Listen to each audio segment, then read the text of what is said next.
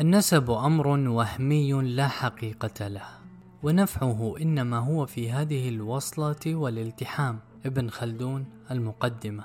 لا نستطيع فتح ذراعينا إلا إذا كان رأسنا مرفوعا. أمين معلوف الهويات القاتلة. إن قصة حياتي مندمجة دائما في قصة تلك الجماعات التي أستمد منها هويتي. ماكنتاير بحثا عن الفضيلة. في أحد أعظم التحولات في التاريخ البشري بسطت أمة العرب جناحيها في جنبات الدنيا. ابتداء من القرن السابع الميلادي حاملة معها ثقافتها ولغتها وحنينها إلى الديار. كان الشاعر مسلم بن الوليد الملقب بصريع الغواني يحتضر بأقصى المشرق في أكناف جرجان. فرأى نخلة لم يكن في جرجان غيرها. فأنشد ألا يا نخلة بالسفح من أكناف جرجان ألا إني وإياك بجرجان غريبان.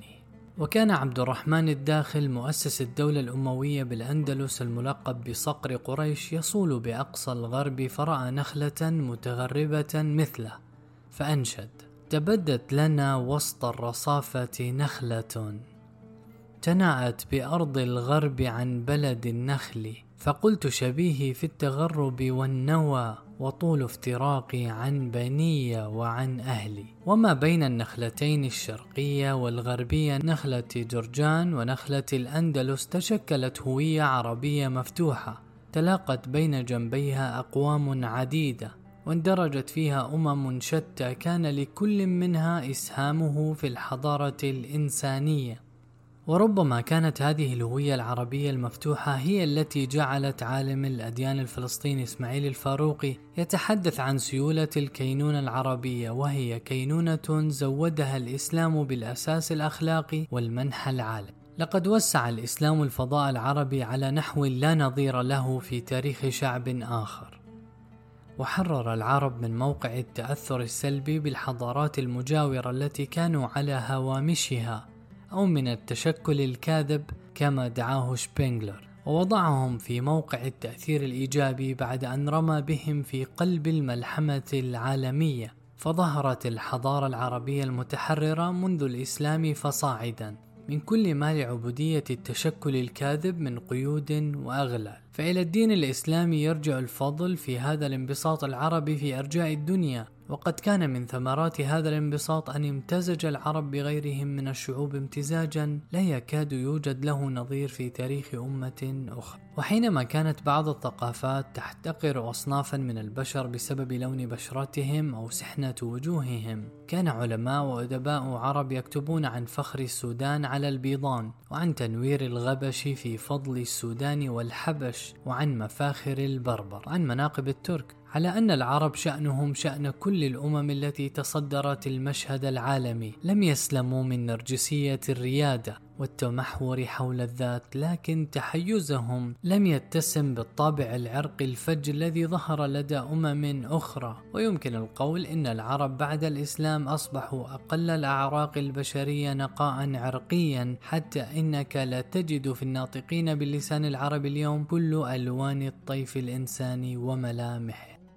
ولم يقتصر توسيع الإسلام للفضاء العربي على الشق الجغرافي والبشري بل وسع الأفق العربي معنويا ومفاهيميا. وقد لاحظ الباحث الياباني إيزوتسو في دراسته المتعلقة بالمفاهيم الأخلاقية والدينية في القرآن كيف حور الإسلام دلالة القيم العربية فمنحها عمقا ورحابة. وخصص إيزوتسو فصلا من كتابه هذا لأسلمة الفضائل العربية العتيقة. أورد فيها أمثلة من تلك القيم منها الكرم والشجاعة والولاء والوفاء والصبر. وما ذكره الباحث الياباني عن الفضائل العربية يصدق أيضا بشأن الرموز الثقافية العربية فالنخلة التي كانت مصدرا رمزا ثقافيا وجغرافيا عربيا كما نلاحظ ذلك في شعر الشاعر الخزرجي مسلم بن الوليد والأمير القرشي عبد الرحمن الداخل. جعلها الإسلام رمزا أخلاقيا للمؤمن في ثباته وعموم خيره ورسالته الإنسانية. فقد ورد في الحديث النبوي إن من الشجر شجرة لا يسقط ورقها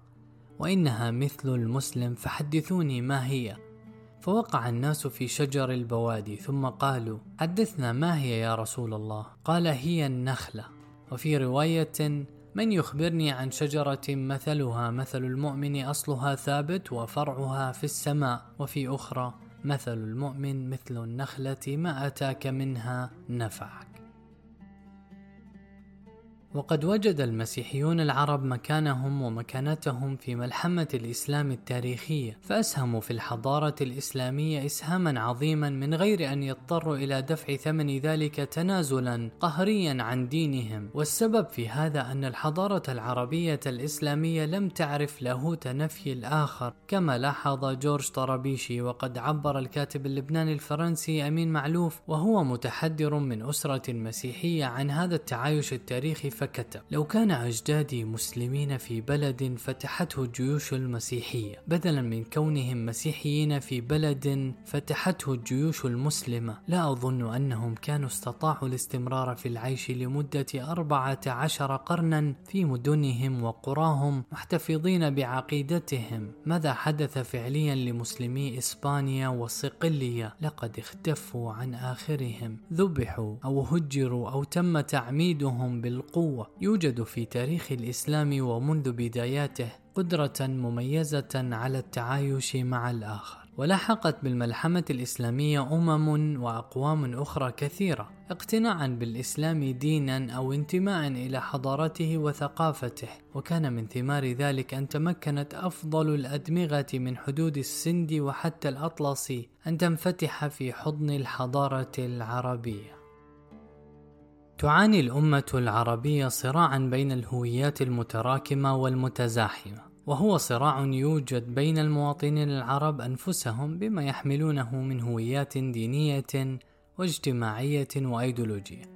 كما يوجد بين الغالبية العربية والأقليات الغير عربية الساعية للتميز الثقافي وأحيانا للاستقلال السياسي. ويواجه العرب كذلك إشكالية التموضع الملائم في الفضاء الحضاري الإسلامي ضمن الشعوب التي جمعتهم بها تجربة تاريخية ثرية. ولا تزال الثقافة العربية ضامرة في مجال النقاش المعرفي المعاصر للهوية باعتبارها علاقات سياقية بالدرجة الأولى وفي دراسة تراكم الهويات وتزاحمها في فضاء سياسي أو حضاري واحد فأغلب الكتابات القومية والإسلامية والوطنية خلال القرن العشرين طغى فيها الحشد الخطابي على التأمل المعرفي والاختزال الأيديولوجي على النزوع الإنساني فلم تنطلق من التسليم بشرعية الهويات المتعددة والاعتراف لها بحقها في الوجود والاحترام وإنما انطلقت من اختزال النظر لمسألة الهوية وسعي عملي لتغليب هوية على غيرها قهرا. وكان من نتائج هذا الشطط تفجر صراعات مركبة داخل الذات العربية. استنزفها وشغلتها عن تحقيق مطامحها في العدل والحرية والإسهام في الحضارة الإنسانية. وهذا التعبير المغالي عن الهوية أو الخوف المفرط عليها أمارة ضعف ونذير تخلف إذ غالبا ما يختلط التشديد على الانتماء بالتباهي بالتخلف. كما لاحظ عزمي بشارة فالذين يحدوهم الخوف على الهوية من دون الثقة بالنفس والانفتاح على الغير ينتهي بهم الأمر غالبا إلى إفقار الذات حرصا على حمايتها من الآخر أو إلى التكوين السلبي للذات تأسيسا لنفي الآخر. وهذا ما يقود في النهاية إلى مناقضة صريحة لبقية الإنسانية وانفصال كامل عنها. وفي مقابل هذا الإفراط في الانغلاق والتعبير المغالي عن الهوية والخصوصية شطح بعض المثقفين العرب إلى نفي الذات ونعيها في وجه سطوة العولمة. فاعتبر علي حرب الحرص على الهوية فضولا أهوجا نرجسية عقائدية وبشر أدونيس بهوية لا هوية لها باسم روحانية الألفية الثالثة. وكأن هؤلاء لا يرون مجالا للتلاقي بين الذات والغير في عناق بين هويات منسجمة لكنها غير متماثلة ولا يرون للهوية العربية إلا أن تحيا متكلسة أو تفنى مستسلمة. وكأنما لم يدرك هؤلاء ما هو معلوم بداهة من أنه لا توجد أمة توسع حدود تعريفها لنفسها ليشمل البشرية بأسرها وحتى أكثر القوميين تفاؤلا لا يحلمون بيوم ينضم فيه كل الجنس البشري إلى أمتهم.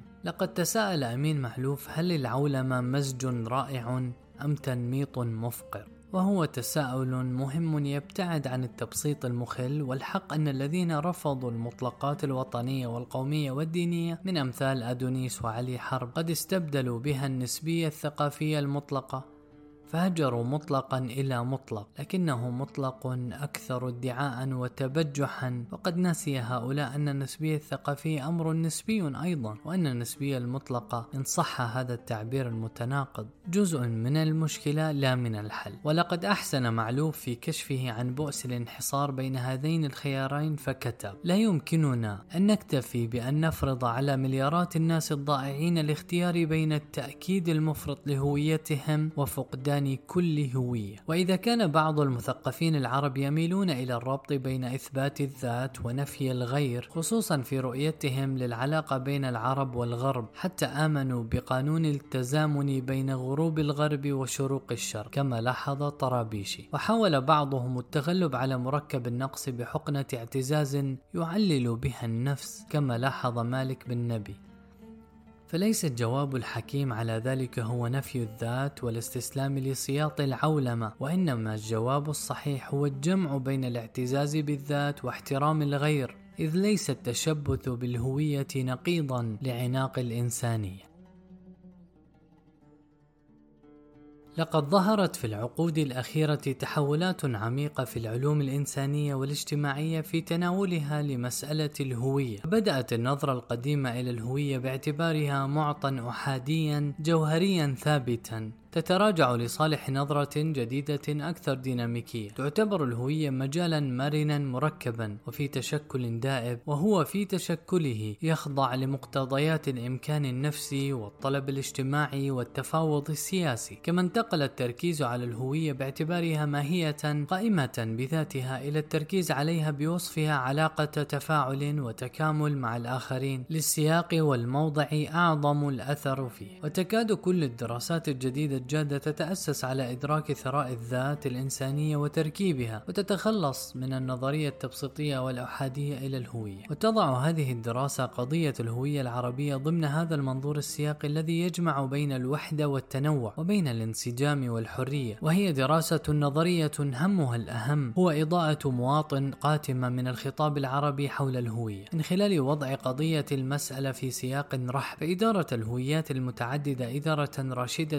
تثمر الانسجام الاجتماعي والثراء الثقافي والامتزاج العرقي والتسامح الديني. أما الفشل في ذلك فيثمر التحيز الثقافي والعرقي والصور النمطية الاختزالية وضعف الثقة بين مكونات المجتمع وتشريع الاستبداد والقمع والكراهية البغيضة والانفجارات السياسية والعسكرية. لذلك أثرنا الحديث في هذا السياق عن الهوية العربية ضمن فضاء حضاري إسلامي تاريخي وثقافي وجغرافي. ومفهوم الفضاء الحضاري يمنح الهوية العربية معنى إنسانيا أعمق وبعدا تاريخيا أشد رسوخا وهو أوسع من مفهوم الوطن العربي وحتى العالم العربي. فالفضاء الحضاري الإسلامي يتسع داخليا ليشمل الأقليات الغير عربية الواقعة داخل حدود البلدان العربية اليوم كالأمازيغ والأكراد والتركمان التركمان والأفارقة كما يتسع خارجيا ليشمل المحيط الإقليمي الذي يرتبط مع العرب برباط الدين والثقافة والجغرافيا والتاريخ وخصوصا الشعوب الواقعة على تخوم الوطن العربي كالفرس والترك وزنج غرب أفريقيا وشرقها. بل إن عددا من الدول العربية يصدق عليها مفهوم الهوية الحدودية border identity الذي يركز على تفسير تشكل الهويات في مواطن مخصوصة من العالم حيث تتلاقى الثقافات القومية وتتصارع وقد يصدق مفهوم الهويات الحدودية على الأفراد الذين تتقاطع في ذواتهم أنماط متعددة. وقد يصدق مفهوم الهوية الحدودية على الأفراد الذين تتقاطع في ذواتهم أنماط متعددة من الهويات. فهم كائنات حدودية. قدرهم أن يكونوا صلة وصل وعبارات ووسطاء بين مختلف الجماعات والثقافات المتنوعة. ففي الفضاء الحضاري العربي الإسلامي ساد التداخل العرقي والثقافي عبر التاريخ. لذلك يتعلم يتعين النظر إلى الهوية العربية وهي نواة ذلك الفضاء ومنبعه من منظور سياقي. لقد بدأ الوعي الدولي في موضوع الهوية يتسم بالكثير من المرونة والانفتاح في العقود الأخيرة، ففي عام 2002 أصدرت منظمة الأمم المتحدة للتربية والعلم والثقافة اليونسكو الإعلان العالمي للتنوع الثقافي الذي ينص في مادته الأولى على أن التنوع الثقافي ضروري للجنس البشري ضرورة التنوع البيولوجي بالنسبة للكائنات الحية. لكن كتابات المؤلفين العرب التي تتناول قضية الهويات المتعددة لا تزال شحيحة ومنها دراسة مي يماني عن الصراع بين الهوية الحجازية الخاصة والهوية السعودية العامة ودراسة فرحة غنام عن إشكالية الحيز والهوية في مدينة القاهرة. والطريف أن أحد الإسهامات العربية في جدل الهويات المتعددة هو مصطلح الهويات القاتلة الذي صاغه الكاتب اللبناني الفرنسي أمين معلوف في كتابه القيم المعنون بهذا العنوان. وهو ما يعني أن مسألة الهوية لا تزال موضوعا متفجرا وخطرا في الثقافة العربية. ومع ذلك يبقى كتاب معلوف بحسب اطلاعنا أكثر الإسهامات العربية ملامسة لقلب هذا الموضوع حتى الآن لأنه انطلق من منظور فكري وأخلاقي واضح يرفض التبسيط لمسألة الهوية والانتماء. وأعلن المؤلف ذلك صراحة في قوله أنا لا أؤمن بالحلول التبسيطية مثلما لا أؤمن بالهويات التبسيطية فالكون آلة معقدة. كما رفض معلوف مفهوم الهوية القبائلي ورآه مصدرا لكثير من الشرور في العالم اليوم فكتب إذا كان البشر من كل الدول وكل الظروف وكل المعتقدات يتحولون بهذه السهولة إلى قتلة فذلك لأن مفهوم الهوية القبائلي الذي ما زال سائدا في العالم كله هو الذي يهيئ لمثل هذا الانحراف. وقد عدنا إلى كتاب معلوف أكثر من مرة في هذه الدراسة واستثمرنا بعض الأفكار المهمة التي طرحها كما تحفظنا على بعض أطروحاته خصوصا سعيه للحصول على عالم تنفصل فيه الحاجة إلى الروحانية عن الحاجة إلى الانتماء وهو سعي يعكس ضيق العقل العلماني العربي والفرنسي بالدين ولا يدل على اتساع الباع اللازم لإدارة الهويات المتعددة بإنصاف واعتراف بحق الاختلاف وسنفصل القول في هذا الأمر فيما بعد. أما الدراسات الغربية في موضوع الهويات المتعددة على أهميتها النظرية فقد صيغ كثيرا منها لغايات محلية.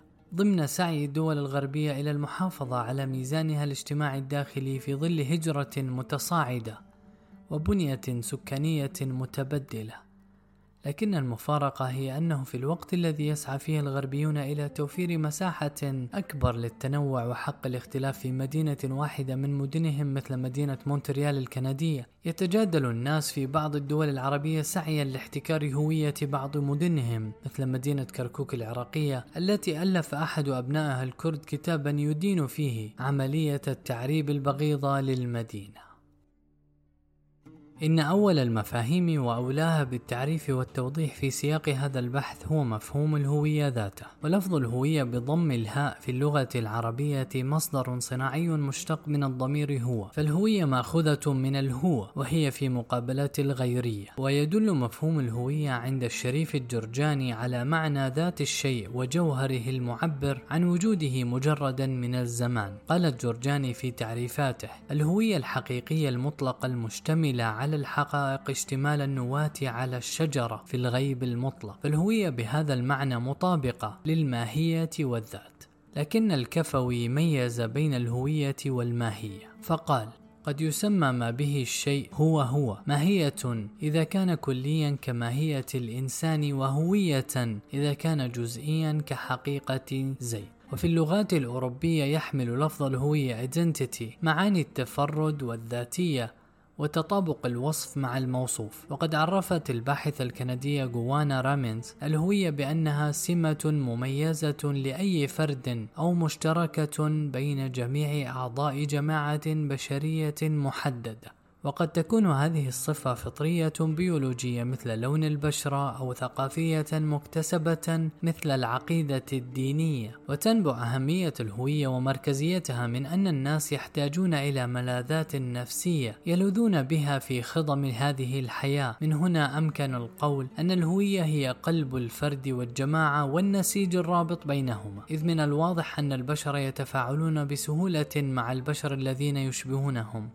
مقارنة بتفاعلهم مع من يختلف عنهم في العرق أو اللغة أو الثقافة. فثمة رابط وجداني عميق يجعل الوضع في الحالة الأولى مختلفا عنه في الثانية. وقد عبر أمين معلوف تعبيرا بليغا عن مثال على هذا الرابط الوجداني فقال عندما نكون في آسيا الوسطى ونصادف علامة عجوزا على عتبة مدرسة تيمورية يكفي أن نتوجه إليه بالعربية ليشعر بالطمأنينة ويتحدث من قلبه. مثلما لن يجازف أبدا بفعله بالروسية أو الإنجليزية وتنقسم الهويات إلى نمطين إحداهما فردية والأخرى جماعية. فالهوية الفردية تعبير عن طراد الشخصية continuity of personality أي مجموع الصفات المضطردة في شخصية الإنسان خلال مراحل عمره المختلفة. والهوية الفردية تتشكل اجتماعيا ولغويا فهي في جانب كبير منها ثمرة من ثمار الهوية الجماعية بل لا يمكن تصور الهوية الذاتية من دون أخذ الغير في الاعتبار فالهوية هي حاصل تدفق الحوار بيننا وبين الآخرين لكن ما يهمنا هنا هو الهويات في التعبير الجماعي عنها ضمن سياق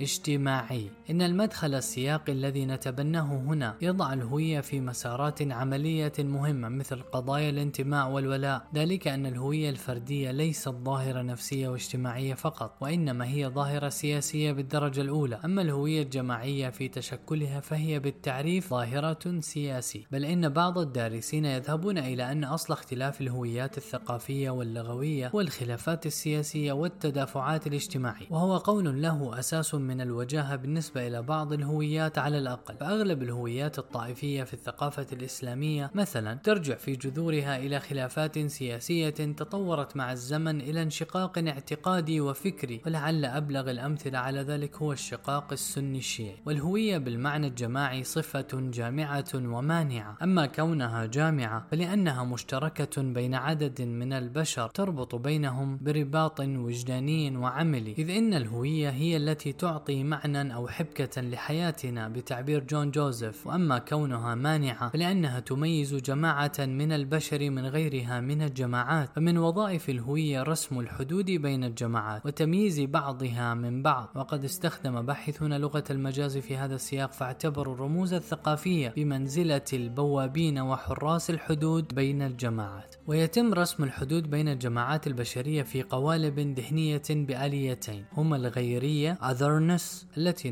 نعرف بها الآخرين والصورة perception التي نرسمها لهم في أذهاننا. وقديما لاحظ جورجاني أن الشيء يسمى هوية من حيث امتيازه عن الأغيار. فالوعي بالذات يستلزم تعريفا للغير باعتباره مخالفا للذات أو نقيضا لها. وقد لاحظ عزيز العظمة في دراسة عن هذا الموضوع في السياق العربي الإسلامي ولع الثقافات والحضارات المختلفة بإقامة الفروق مع غيرها وتسوير نفسها بالنقائض وهكذا تصبح مقولات مثل المدنية والهمجية علامات على مشابهة الذات وأخرى على مباينتها. وقد أحسن جون جوزيف في تذكيره بالوظيفة المتناقضة للهوية من خلال التنبيه إلى أن هويات المجموعة وخصوصا الهويات القومية والعرقية سلاح ذو حدين. فهي من جهة تؤدي وظيفة إيجابية بمنحها الشعب الشعور بماهيته والشعور بالانتماء إلى مجموعة. ومن جهة أخرى يبنى هذا الانتماء دائما عبر الاختلاف عن الآخرين. وهذا الاستبعاد الفئوي يمكن له أن يتحول بسهولة أكبر مما ينبغي إلى رغبة في التمييز العنصري والكراهية. ودعا جوزيف إلى التعاطي مع هذه الوظيفة المزدوجة للهوية بشيء من الحيطة وإلى اجتناب شقها السلبي الذي يقود إلى الكراهية العرقية والقومية والتحامل والظلم. ولكن من دون التضحية في الوقت ذاته بتلك العناصر المفيدة من الهوية التي تعتبر جوهرية في ازدهار حياة الأفراد والمجتمعات. إذا كانت الهويات في الزمن القديم تتسم بثبات كبير ولا يجري عليها تغيير جوهري إلا بحدوث تغيير ثقافي عميق مثل ظهور الديانات وميلاد الإمبراطوريات فإن عصر السرعة الذي نعيشه أنتج ظاهرة الهويات المتحولة shifting identity وجعل تحول الهوية أسهل وأسرع من قبل. فلا يمكن فهم الهوية فضلا عن حسن إدارتها إلا بوضعها في سياق محدد من الزمان والمكان وفهم واضح لعلاقة علاقتها بالهويات الأخرى المتداخلة والمتقاطعة معها. لا يوجد إنسان بهوية بسيطة واحد. لكل منا هويات وولاءات متصارعة. ولكل جماعة بشرية أكثر من هوية تتنازعها فيظهر بعضها ويخفت الآخر ويطغى بعضها على بعض. لكنها لا تمحي ولا تنتفي. وفي حياة الفرد والجماعة البشرية توجد أكثر من هوية مؤثرة في الوقت ذات ولكل هوية سمات وصفات تميزها من غير وغيرها ويمكن القول إن لكل منا هوية مركبة من هويات متعددة. هي سمات ووصفات لهويتنا الكلية المركبة وقد عبر معلوف عن ذلك بالقول. لي انتماءات مشتركة مع كل كائن حي ولكن لا يوجد كائن في الكون يشاطرني. كل انتماءاتي كل شخص دون استثناء يتمتع بهوية مركبة. ويميز معلوف بين الهوية والانتماء فهو يرى أن الهوية واحدة لكنها تتركب من أكثر من انتماء. فالانتماء عند معلوف هنا مرادف للسمات والصفات المكونة للهوية الواحدة. وهنا يحسن الحديث عن مفهومي تراكم الهويات Identity Overlapping وتزاحم الهويات Identity Intersection. فتراكم الهويات مفهوم زمني نظري ذلك أنه مبني على ترتيب للهويات طبقا لأسبقيتها في الزمان لا طبقا لأولويتها عند الشخص أو المجتمع. فالهوية العربية مثلا سابقة زمنيا على الهويتين المسيحية والإسلامية والهوية الحجازية سابقة زمنيا على الهوية السعودية. أما تزاحم الهويات فهو مفهوم مكاني والتزاحم نتاج للتراكم ولاحق به. وهو موضوع الصراع وإدارة الصراع ويؤدي التزاحم إلى أرجحية هوية على أخرى لدى الفرد أو المجموعة. فالهوية العربية مثلا راجحة لدى القوم العربي بينما تترجح الهوية الإسلامية لدى الإسلامي ذي النزوع العالمي والهوية الوطنية لدى الوطني المنكفئ. وأحيانا لا يكون ترجيح هوية على أخرى عملا واعي بل يكون ردة فعل على تهديد إحدى هويات الجماعة فتبرز الهوية المهددة ويتم التركيز عليها على نحو لافت بقدر ما يقتضيه التهديد الذي يواجهها وهكذا حيث يشعر الناس أنهم مهددون في عقيدتهم يبدو أن الانتماء الديني هو الذي يختزل هويتهم كلها. ولكن لو كانت لغتهم الأم ومجموعتهم الإثنية هي المهددة لقتلوا بعنف ضد أخوتهم في الدين. وقد لاحظ دارسون معاصرون لمسألة التفاوض الاجتماعي حول الهوية أن استيقاظ الهويات المنسية عرض من أعراض العولمة التي نعيش نعيشها اليوم وفيما يلي يميل الفرد والجماعة إلى إبراز هوية وترك أخرى في الظل بضغط من ظروف السياق المحيط أو استجابة لمصلحة عامة أو خاصة. وإذا كان من الناس من يضطرون في المجتمعات القمعية إلى كبت بعض هوياتهم اضطرارا فإن المجتمعات المفتوحة تعين الناس على الاعتزاز بهوياتهم المتعددة وتبقى صياغة الهويات المتراكمة والمتزاحمة في قالب قومي وولاء وطني جامع من دون أن يبغي بعضها على بعض من التحديات الكبرى في الدول العربية المعاصرة. والتفاوض الاجتماعي على الهوية ظاهرة دينامية تظهر الهوية في تشكلها الدائب حصيلة لتكيف وتنازل ضمني بين الفرد والمجتمع وبين الجماعات المختلفة داخل المجتمع الواحد. فنظرة المجتمع إلى الفرد مؤثرة في سلوكه واختياراته. بما في ذلك الاختيارات ذات الصلة بالهوية مثل الدين الذي يدين به واللغة التي يتحدثها فالهوية نوع من بناء التوازن بين شخصية الفرد ومتطلبات الجماعة وبين شخصية الجماعة ومتطلبات المجتمع. ومن مظاهر التفاوض الاجتماعي على الهوية في سياق واحد ما يمكن اعتباره تنازل هوية لأخرى عن الصدارة فيتم إبراز هوية وإبقاء أخرى في الظل من دون نزع الشرعية عنها من أجل تحقيق التوازن السياسي والانسجام الاجتماعي. وقد يكون هذا أمرا إيجابيا إذا كان يحقق مصلحة عامة للمجتمع. فإبراز الهوية العربية في لبنان مثلا على حساب الهوية الدينية من أجل احتواء الانتماء الطائفي والدين المتنوع وإبراز الهوية الإسلامية في المغرب مثلا على حساب الهوية العربية من أجل احتواء الاختلاف العرقي بين العرب والأمازيغ. مثالان على هذا النوع من تقديم هوية على أخرى سعيا لتحقيق مصلحة اجتماعية عامة. وقد يفرض التفاوض والتدافع الاجتماعي بروز هوية في بلد بعينه مع ضمور تلك الهوية ذاتها في بلد آخر وبقائها في الظل ضمن المسكوت عنه. فلا حاجة إلى إبراز الهوية الإفريقية السمراء في بلد كل مواطنيها فارق سمر. بينما تبرز هذه الهوية في سياق الصراع بين السود والبيض في بلد آخر كجنوب أفريقيا. وهكذا فإن العامل الذي يحدد هوية طفل يولد في نيجيريا هو كونه يوروبا أو هاوسا وليس كونه أسودا أو أبيض.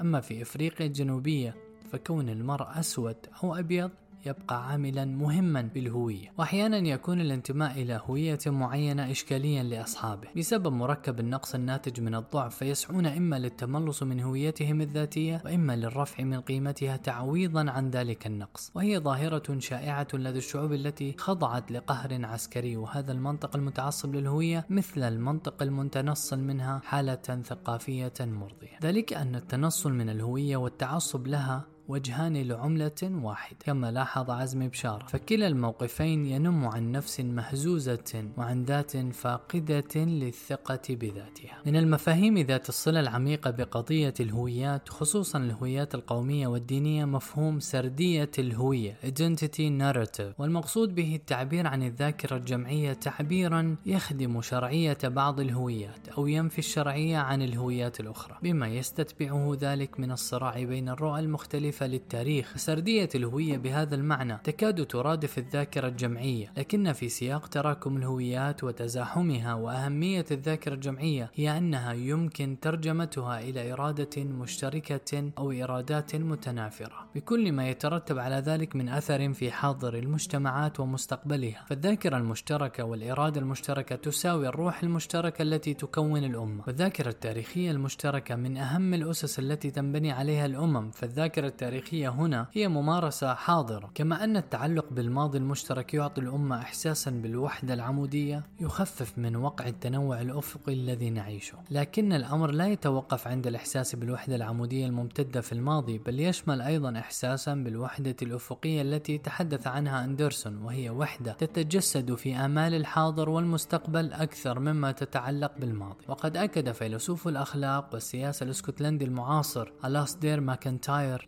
للسردية التاريخية من أهمية في تشكل الهوية وبناء المسؤولية التضامنية. فكتب لا أستطيع الإجابة عن السؤال ماذا أفعل؟ قبل الإجابة عن السؤال أي سردية أجد نفسي جزءا منها؟ ذلك أن قصة حياتي مندمجة دائما في قصة تلك الجماعات التي أستمد منها هويتي. ونبه عزم بشارة إلى وجه من أوجه الذاكرة الجماعية لم ينتبه إليه كثيرون وهو النسيان الجماعي. فبناء الأمة يحتاج إلى النسيان الجماعي حاجته إلى التذكر الجماعي. ذلك أن الذاكرة الجماعية التاريخية تفترض النسيان الجماعي لحروب الرعاة والقبائل ولتعاون إحدى القبائل مع الغزاة الأجانب ضد القبائل الأخرى. لأن الأمة رابطة معنوية يتطلب وجودها الذاكرة الجماعية والنسيان الجماعي والهدف السياسي. لكن للذاكرة التاريخية جانبا خطيرا وهو إمكان انشطارها إلى ذاكرات متوازية تقرأ ماضي المجتمع الواحد بطرائق متناقضة. وقد لاحظ جيل أدي في دراستها عن الماضي المضطرب أن المحافظة على ذاكرات مفرقة وتغذيتها قد يفتحان باب الصراعات الاجتماعية العنيفة. ولعل أبلغ مثال على الذاكرات السردية المتوازية المفرقة في الفضاء العربي اليوم هو الجدال السن الشيعي حول وقائع التاريخ الإسلامي مبناها ومعناها وهو جدل أحال التاريخ محرضا وحافزا على التعصب لا منيرا للطريق بالعبرة والخبرة. ومهما يكن من أمر فإن السردية صناعة للذات أكثر من كونها تعبيرا عن الذات. والماضي مشرع للحاضر ومعلق عليه كل الثقافات البشرية. والماضي مشرع للحاضر ومعلق عليه في كل الثقافات البشرية. وحتى حين تتجه المجتمعات إلى المستقبل فإنها تبدأ دائما بشيء من إثبات الذات من خلال الالتفات إلى الماضي تأصيلا وتحليلا ونقدا متجاوزا فاستمداد المستقبل شرعيته من الماضي ظاهرة مضطردة في الخطابات السياسية والثقافية. لكن الاستمداد من التاريخ يأتي أحيانا في صورة مرضية في شكل هروب إلى الماضي من أعباء الحاضر وأمثلة للماضي تحوله من تاريخ بشر من لحم ودم إلى تاريخ ملائكة يستحيل الاقتداء بهم واللحاق بهم وخطر هذا النوع من التناول للتاريخ أنه يحول ماضي الأمة من تاريخ حي نابض إلى تاريخ جامد مقدس يثير الحماس لكنه لا يمنح الخبرة يحرك الهمة لكنه لا يقدم العبرة العبرة يظهر تقصير الخلف لكنه يقنطهم من اللحاق بالسلف وهذا المنحى من تناول التاريخ ذائع في الخطاب السلفي اليوم. وقد شاعت مقولة بين الناس هي أن المنتصر هو الذي يكتب التاريخ وهي مقولة ليست دقيقة. فكتاب التاريخ كثر الثقافة التاريخية تركيب من سرديات شتى لأطراف شتى وقد يكون صوت المنتصر أعلى. لكنه لا يكون الصوت الوحيد أبدا. فهنالك صراع دائب بين السردية المهيمنة master narrative التي يعبر عنها الطرف الأقوى والسرديات المعاكسة counter narratives التي تتحداها وتناقضها. ويرجع الفضل للفيلسوف الفرنسي جان فرانسوا ليوتار في صياغة فكرة الصراع بين السردية المهيمنة والسرديات المعاكسة في دراسته عن ظرف ما بعد الحداثة. فصراع السرديات على الماضي مجرد غطاء شفاف للصراع على الحاضر. والذاكرات التاريخية المتوازية إنما تنافس على امتلاك الزمن الغابر من أجل احتلال مساحة في المستقبل الآتي. وقد قدم إدوارد سعيد في كتابه ما وراء السماء الأخيرة مثالا على هذا الصراع بين السردية المهيمنة والسرديات المعاكسة. فكتب عن الكبت الذي تعانيه السردية الوطنية الفلسطينية أمام السردية الإسرائيلية الصهيونية قائلا بما أن تاريخنا محرم فإن السرديات حوله نادرة فقصة الوطن والأمة مدفونة في باطن الأرض وحينما يسمحون لها بالظهور للسطح تظهر ممزقة مشاكسة متطرفة غامضة دائما وبصيغ شائنة في الغالب.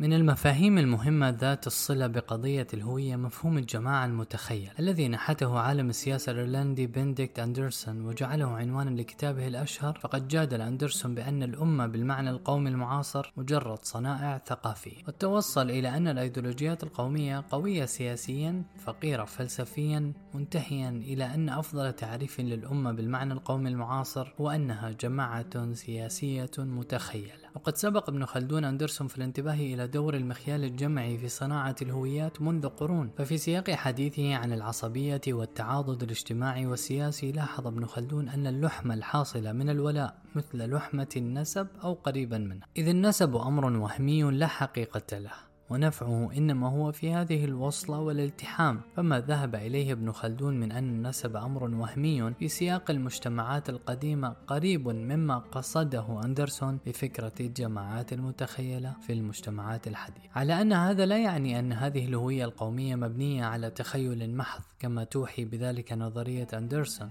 ولا على أن النسب وهم محض في نظرية ابن خلدون إذ توجد دائما جذور تاريخية وثقافية موضوعية لمثل هذا التخيل. قد أقر ابن خلدون نفسه أن الصريح من النسب يوجد للمتوحشين في القفر من العرب ومن في معناه. فالنسب في البدو قد يكون أحيانا حقيقة لا وهم. إن المجموعات القومية متخيلة لكنها ليست خيالية كما لاحظ إدواردز وجود جماعة متخيلة بالمعنى الذي قصده أندرسون يستلزم وجودا تاريخيا تاريخيا سابقا غير خيالي. وكل ما في الأمر هو إعادة ترتيب وإبراز لعناصر سابقة في الوجود على فكرة القومية ذاتها. فالقومية تأخذ النسيج الإثني فتفصله وتشذبه ليلائم الظروف. ثم تضيف إليه إكسير السيادة السياسية السحري. وربما كان ياسر سليمان على حق حين أكد أن القومية ظاهرة حقيقية وخيالية أصيلة ومبتدعة واقعية وخطاب. وعموما فإن الأيديولوجيا القومية استخدام لصورة مركبة من الماضي ليست بالضرورة دقيقة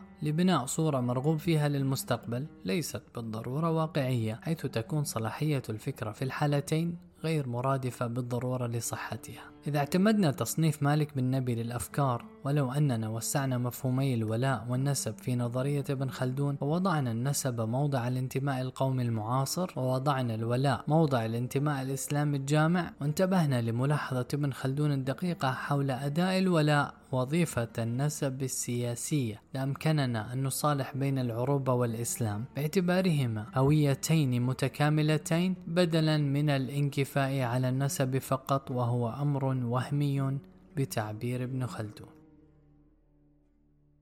إن ما يحتاج إليه العرب اليوم هو عناق بين العروبة والإسلام. لا نفي أحدهما للآخر وليس من السديد بمنطق الهوية السياقية ما يذهب إليه بعض الإسلاميين من سعي لنزع الشرعية عن القومية العربية وغيرها من هويات قومية ولا ما يذهب إليه بعض العلمانية من سعي لنزع الشرعية عن الهوية الإسلامية وتعطيل لوظيفة الانتماء الجماعي إلى الدين عامة ولعل أمين معلوف في موقفه المضطرب من مسألة الهوية الدينية مثال معبر في في هذا المضمار. فرغم إقرار معلوف أن شعور الانتماء إلى عقيدة مشتركة هو اليوم الرباط الأوثق للقوميات فإنه يضيق ذرعا بأي هوية أو انتماء جماعي إلى الدين ويتمنى اختفاء هذا النمط من الانتماء من الوجود. فيقول معلوف لا أحلم بعالم لا مكان فيه للدين وإنما بعالم تنفصل فيه الحاجة إلى الروحانية عن الحاجة إلى الانتماء.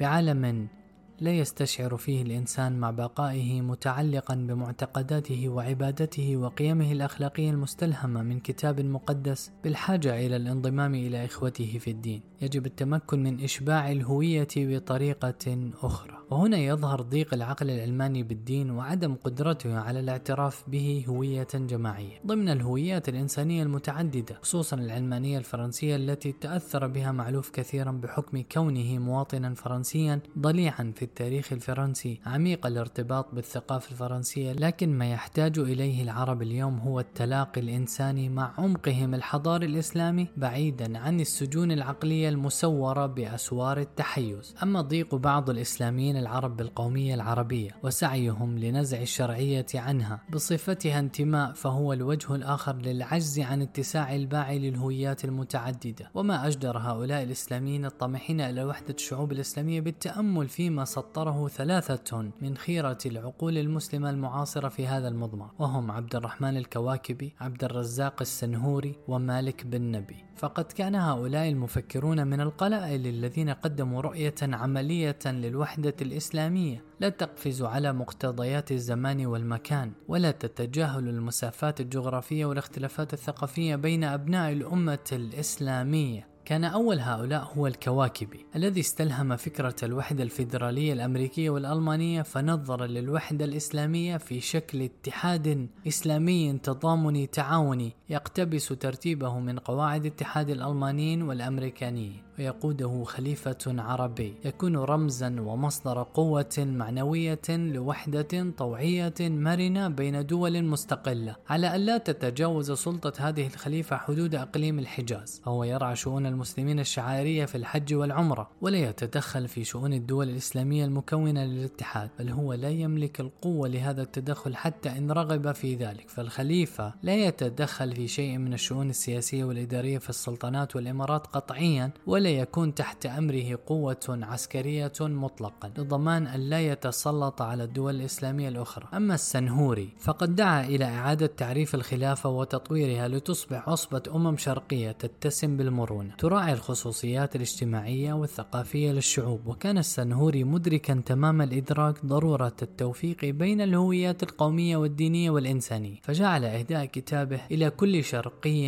يستطيع أن يوفق بين انتماءاته الدينية الدينية والقومية والعرقية وبين انتمائه إلى الشرق وطنه الكبير وانتمائه إلى الوطن العلمي الأكبر الإنسانية. وبدلا من نزع الشرعية عن الانتماءات الوطنية والقومية الذي تبناه بعض الإسلاميين من بعد دعا السنهوري إلى تنمية القوميات لتكون القاعدة المتينة لبناء المستقبل. مع كبح جماع النزاعات العنصرية فضمن بذلك التوازن بين عالمية الإسلام وخصوصية القومية فيقول السنهوري يجب علينا أن نجد حلا يمكن أن يضمن صورة من الوحدة بين الشعوب الإسلامية مع إعطاء كل بلد نوعا من الحكم الذاتي الكامل. إن الحل الذي نراه يجب أن يضمن لنا تنمية القوميات لتكون القاعدة المتينة لبناء المستقبل مع كبح جماع النزعات العنصرية حتى تتمشى مع تكوين جماعات عالمية في إطار جامعة شعوب شرقية وهذا هو الحل العملي من وجهة نظرنا. وعلى خطى الكواكب والسنهوري قدم مالك بن نبي تصورا لمشروع كومنولث إسلامي في صيغة وحدة مرنة بين عوالم ستة. يضم كل منها إحدى الكتل البشرية الإسلامية الكبرى وهي العالم الإسلامي الأفريقي العالم الإسلامي الصيني المنغولي والعالم الإسلامي العربي والعالم الإسلامي الماليزي والعالم الإسلامي الإيراني والعالم الإسلامي الأوروبي. وهي فكرة قريبة من فكرة الفيدرالية الإسلامية لدى الكواكبي وأقر مالك بن نبي بضرورة أخذ الفوارق القومية في الاعتبار إذا أريد للوحدة أن تكون خطة عملية. لا فكرة مجردة فكتب لكي ينتظم الكومنولث الإسلامي طبقا لأوضاعه الخاصة ولانسجامه مع تطور العالم المخطط. يجب أن يخطط ككتلة للعوالم الإسلامية يرأسها المؤتمر الإسلامي كجهاز فيدرالي. ودستور الاتحاد يجب أن يقوم على دراسة جديدة للإمامة مع استخدام الرابطة الاقتصادية حيثما وجدت بطبيعتها مثلا بين مصر والسودان والرابطة القومية مثلا في البلاد العربية. ليس يهمنا هنا فكرة الخلافة كما صاغها الكواكبي والسنهوري ولا فكرة الكومنولث كما صاغها مالك بن نبي. فقد وقع تغير كثير في المنطقة.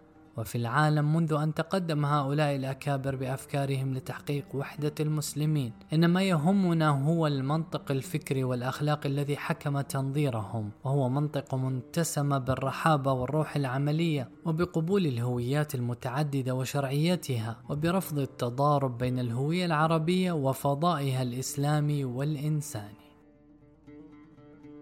في ختام دراسته عن اللغة والهوية كتب البحاث اللبناني الأمريكي جون جوزيف إن ما يعتبر خطرا بالفعل بحسب رأيي هو الأمل في حلول مطلقة. ويشاطر هذا البحث السيد جوزيف رأيه في مخاطر الحلول المطلقة وفي ضرورة التعامل مع قضية الهوية العربية بمنظور نسبي وصدر رحب.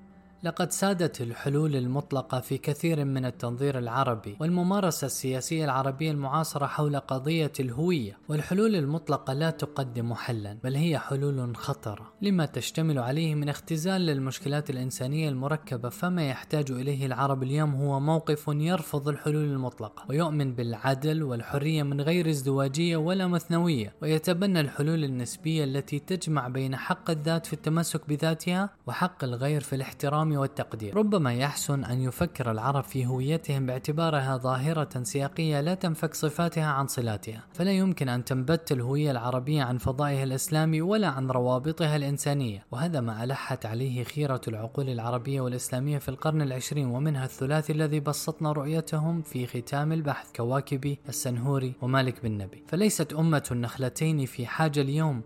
إلى إثبات الذات بنفي الغير داخل حدودها ولا بالتنكر لما نسجته القرون من أرحام دينية وثقافية وإنسانية بينها وبين الشعوب الإسلامية المحيطة بها ولا بالانبتات عن بقية الإنسانية وإنما هي في حاجة إلى إنسانية أكثر تجمع بين الاعتزاز بالذات من دون صلف وإثرائها بما لدى الغير من دون مذلة مع روح الإنصاف والاعتراف بحق الاختلاف فلدى الأقوام الآخرين مثلا ما لدى العرب من عزة قومية وحرص على الهوية. إن وراء العرب تاريخا طويلا من التلاقي والامتزاج ببقية الإنسانية. وما يجمع العرب مع الترك والكرد والأمازيغ وغيرهم من الأقوام المسلمة التي خاضت معهم تجربة الإسلام التاريخية على مدى أربعة عشر قرنا هي أعمق وأوثق مما يجمع بين الفرنسيين والألمان والإيطاليين وغيرهم من الشعوب الأوروبية التي تستظل اليوم بمظلة الاتحاد الأوروبي. وإذا كانت الحضارة العربية الإسلامية في الماضي لم تعرف لاهوت نفي الآخر كما لاحظ جورج طرابيشي فما أغناها عن هذا النفي في لحظة التداخل الكبرى